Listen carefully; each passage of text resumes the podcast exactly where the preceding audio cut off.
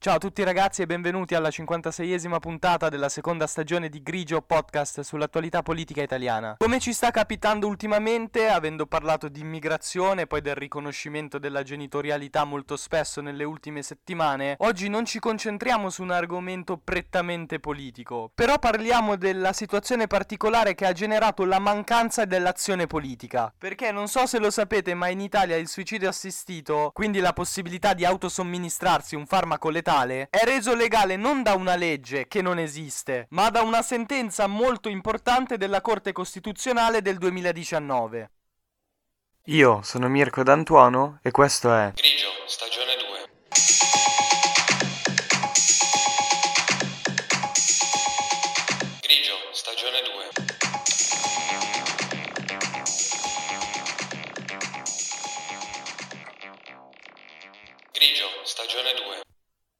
Credo che lo sappiate, in Italia c'è una persona che da diversi anni combatte per far sì che venga fatta una legge in merito al suicidio assistito. Questo è il leader dei radicali di Milano, ovvero Marco Cappato. Perché vi sto parlando di lui? Perché quella storica sentenza di cui qualcosa vi ho accennato nell'introduzione è arrivata grazie a un caso che lui ha seguito. Marco Cappato, oltre che essere lo storico leader dei radicali di Milano, è anche il promotore di una campagna che si chiama Eutanasia Legale. E cosa era successo? Che sei anni fa, nel 2017, Marco Cappato aveva accompagnato Fabiano Antoniani alla clinica in Svizzera Dignitas per procedere con il suicidio assistito. Forse dicendo il nome intero non vi dice nulla, ma questo è il caso che ha riguardato DJ Fabo, di cui molto si è parlato, perché ci sono stati anche dei servizi televisivi delle Iene. Lo aveva accompagnato in Svizzera perché in quel momento in Italia non era legale procedere con il suicidio assistito. Il 27 febbraio del 2017 era poi stato lo stesso Cappato a dare la notizia della morte di Antoniani. Vi leggo le parole che aveva scritto su Facebook questo ragazzo la mattina prima di procedere con il suicidio assistito in Svizzera. Sono finalmente arrivato in Svizzera e ci sono arrivato purtroppo con le mie forze e non con l'aiuto del mio Stato. Volevo ringraziare una persona che ha potuto sollevarmi da questo inferno di dolore. Questa persona si chiama Marco Cappato e lo ringrazierò fino alla morte. Grazie Marco, grazie mille. Ma perché si era arrivati a una sentenza su questo caso? Perché dopo la morte di DJ Fabo era iniziato un procedimento contro Cappato, anche perché la modalità di azione tipica del leader dei radicali di Milano è quella di compiere l'atto, come in questo caso, e poi andare ad autodenunciarsi, proprio per far sì che si passi dai tribunali e ci siano delle sentenze come in questo caso che dovrebbero riuscire a costringere il Parlamento a intervenire dove ci sono delle evidenti mancanze, anche se purtroppo in questo caso non si è ancora arrivati ad avere una legge sull'eutanasia. Comunque torniamo a raccontare la storia di DJ Fabo. L'accusa verso Marco Cappato era di aver violato l'articolo 580 del codice penale italiano che punisce chiunque determini altri al suicidio rafforzi l'altrui proposito di suicidio, ovvero ne agevoli in qualsiasi modo l'esecuzione. Ovvero è l'articolo del codice penale dedicato a condannare l'aiuto al suicidio. Dato che la causa era molto importante per quanto riguarda i diritti civili, nel febbraio del 2018 il Tribunale di Milano prende un'importante decisione, ovvero decide che questo caso doveva passare alla Corte Costituzionale. E perché avviene questo passaggio di responsabilità su questa sentenza? Perché l'allora PM di Milano, Tiziana Siciliano, aveva deciso di sollevare una questione di legittimità costituzionale del reato di aiuto al suicidio, che prevede delle pene molto severe che vanno dai 6 ai 12 anni di reclusione. Molto probabilmente la PM ha optato per questa soluzione perché in effetti era difficile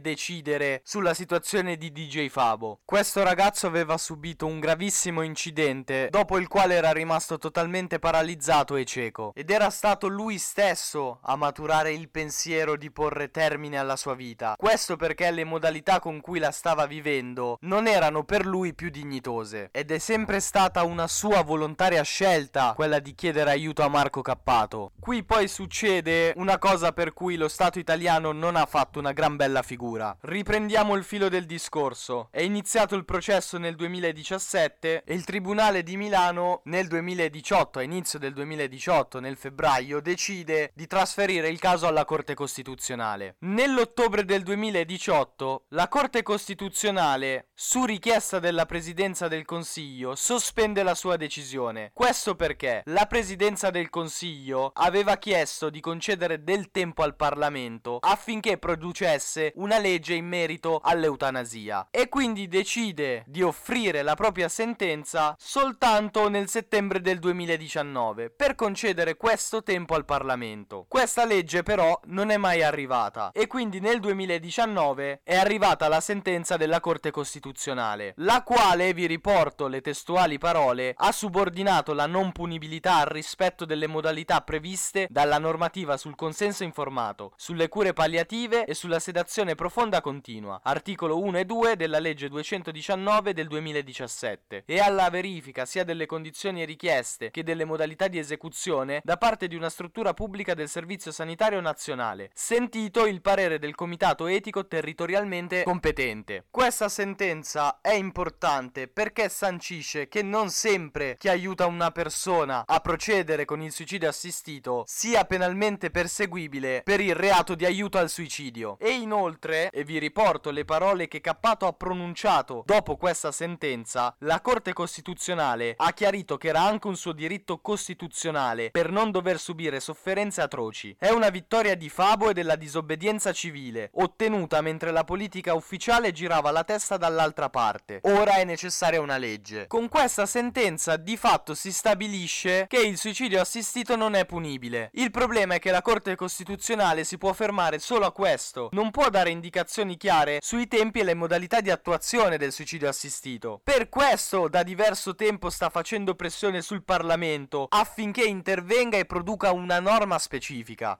Quando ancora il presidente del Consiglio era Mario Draghi, precisamente il 10 marzo del 2022, in realtà la Camera aveva approvato una proposta di legge sulla cosiddetta morte volontaria medicalmente assistita. Si erano schierati a favore di questa proposta il Movimento 5 Stelle e il Partito Democratico, mentre Italia Viva aveva lasciato libertà di coscienza ai propri deputati. Contro avevano votato quelli che attualmente sono i partiti della maggioranza, Fratelli d'Italia, Lega e Forza Italia. In realtà alcuni di Forza Italia avevano votato a favore. Questo testo approvato alla Camera prevedeva che i medici potessero eseguire il suicidio assistito, quindi fornire a un paziente che ne faccia richiesta e che ovviamente abbia tutti i requisiti necessari, un farmaco che metta fine alla sua vita, senza andare incontro a conseguenze penali. Perché questa proposta di legge è contestata da quella che adesso è l'attuale maggioranza? Uno dei punti su cui più si è discusso riguarda proprio lo stesso concetto di morte medicalmente assistita. Mentre c'era stata questa discussione alla Camera dei Deputati, il parlamentare di Forza Italia Antonio Palmieri aveva sostenuto insieme ad altri che la proposta di legge, così come era scritta, porterebbe di fatto alla legalizzazione dell'eutanasia. Per la precisione si dovrebbe parlare di eutanasia diretta, che però è una pratica diversa dal suicidio assistito, che invece viene definito eutanasia indiretta. La differenza tra queste due è che con l'eutanasia diretta è il medico a somministrare il farmaco letale letale. Con quella indiretta è il paziente che richiede di avere l'autorizzazione a ricevere il farmaco letale e poi è lui stesso a somministrarselo. La proposta di legge che è stata approvata dalla Camera prevede esplicitamente che la morte avvenga come conseguenza di un atto autonomo. Attualmente l'articolo 579 del codice penale italiano punisce la pratica dell'eutanasia diretta. Infatti questo articolo è relativo all'omicidio del consenziente, proprio quel fattore che una delle associazioni più importanti che si occupa di questo tema in Italia, ovvero l'associazione Luca Coscioni, ha provato a legalizzare con una proposta di referendum. Questa però era stata bocciata dalla Corte Costituzionale nel febbraio del 2022. Un altro punto di discussione è stato l'obiezione di coscienza. Nel novembre del 2021, infatti, i relatori di questa proposta di legge avevano accolto un emendamento presentato dal centrodestra che introduceva nella proposta di legge l'obiezione di coscienza, ovvero il fatto che un medico, per motivi personali, potesse rifiutarsi di procedere con il suicidio assistito. E quindi l'articolo 6 di questo testo stabiliva che il personale sanitario ed esercente le attività sanitarie ausiliare non è tenuto a prendere parte delle procedure per l'assistenza alla morte volontaria medicalmente assistita disciplinate dalla presente legge quando sollevi obiezione di coscienza con preventiva dichiarazione. L'altro grande punto di discussione riguardava i requisiti per l'accesso alla pratica, quindi quelle caratteristiche che un paziente deve avere per far sì che ottenga l'autorizzazione al suicidio assistito. Questa richiesta può essere presentata da persone maggiorenni capaci di intendere di volere e di prendere decisioni libere, attuali e consapevoli. Il richiedente richiedente deve esplicitamente aver rifiutato un percorso di cure palliative dopo esserne stato coinvolto per alleviare il proprio stato di sofferenza. Quindi prima deve provarle e poi si deve rifiutare esplicitamente di seguire queste cure palliative. E cosa sono? Questa parola palliativo deriva da una parola latina, ovvero pallium, che significa mantello, protezione. Queste quindi sono un insieme di cure, non soltanto quelle farmacologiche, che servono a migliorare per quanto si riesca la qualità della vita di un malato che si trova in fase terminale e della sua famiglia. Dopo tutto questo, il paziente deve trovarsi in una situazione dove continua a essere tenuto in vita da trattamenti sanitari di sostegno vitale, come la ventilazione meccanica, la cui interruzione ne provocherebbe il decesso. È quest'ultimo punto che ha creato diversi problemi, perché si parla esplicitamente di persone che sono attaccate di fatto a dei macchinari che consentono a loro di restare in vita. Però questa è un po' una restrizione delle caratteristiche necessarie, perché così facendo vengono escluse ad esempio persone che hanno malattie terminali che non vivono grazie al sostegno di macchinari e se il testo fosse approvato così come è scritto non potrebbero accedere al suicidio assistito. Quindi per tutti questi motivi questa proposta di legge che aveva fatto il suo primo step essendo stata approvata il 10 marzo dalla Camera dei Deputati è attualmente bloccata al Senato. Anche questa proposta sembra che quindi finirà nel nulla. Per questo ci si è già attivati e si è attivata quell'associazione di cui vi parlavo prima, ovvero l'associazione Luca Coscioni, per provare ad avere una legge di riferimento sull'eutanasia in un'altra maniera. È stata presentata una proposta di legge regionale sostenuta da otto regioni e che è stata preparata insieme all'associazione Luca Coscioni.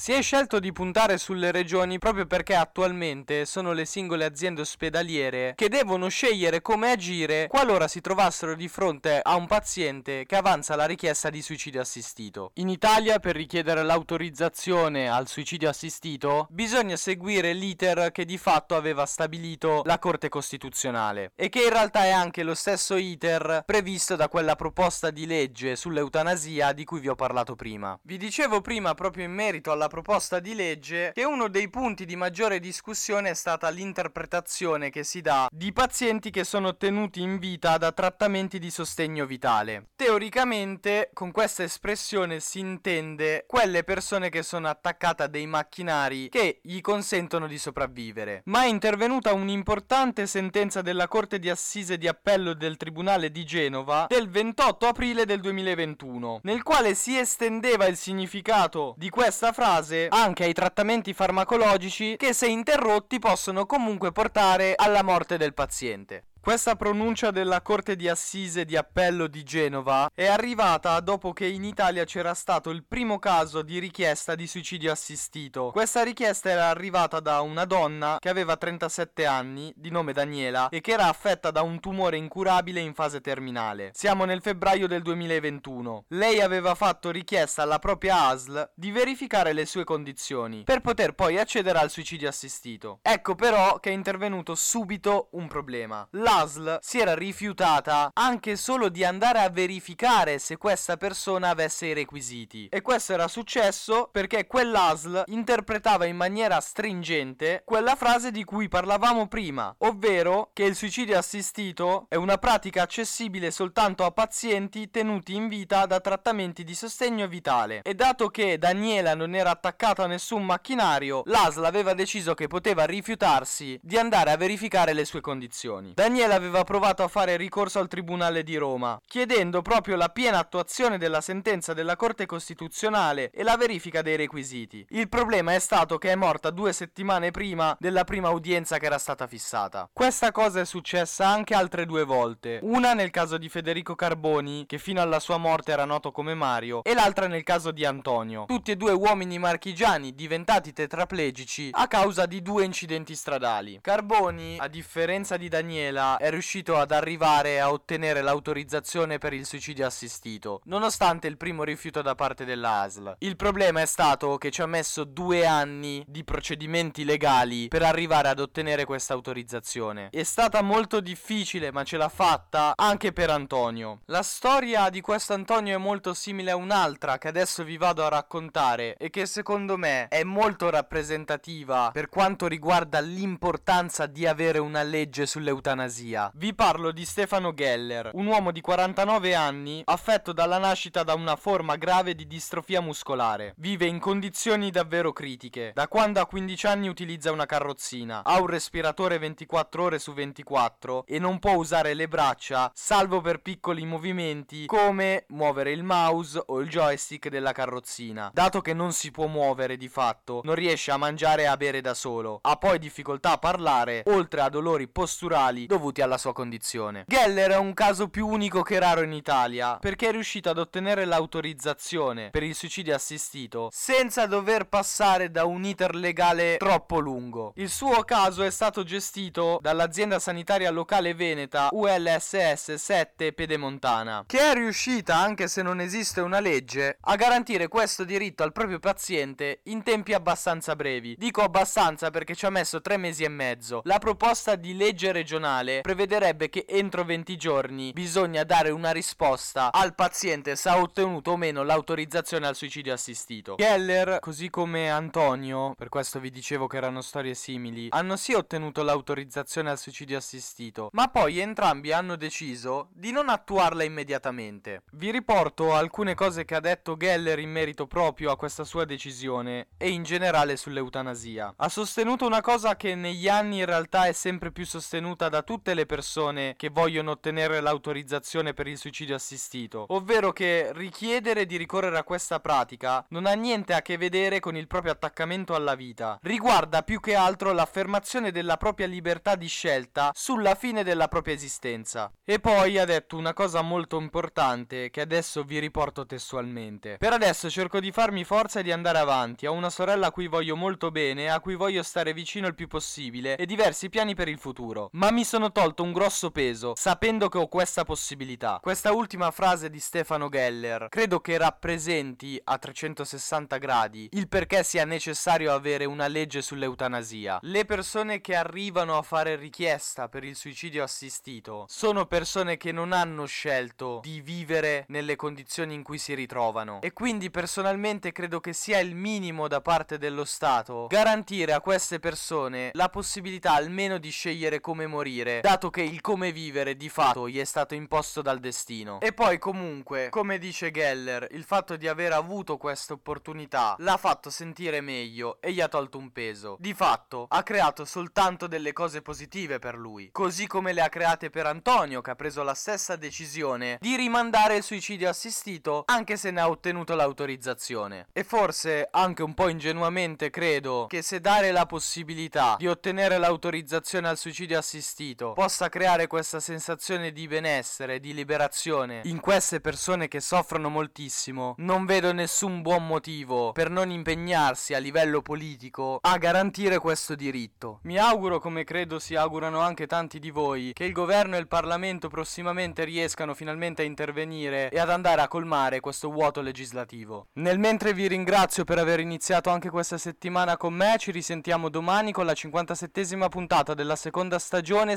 sempre qui su Grigio Podcast. Io sono Mirko D'Antuono e avete ascoltato Grigio, stagione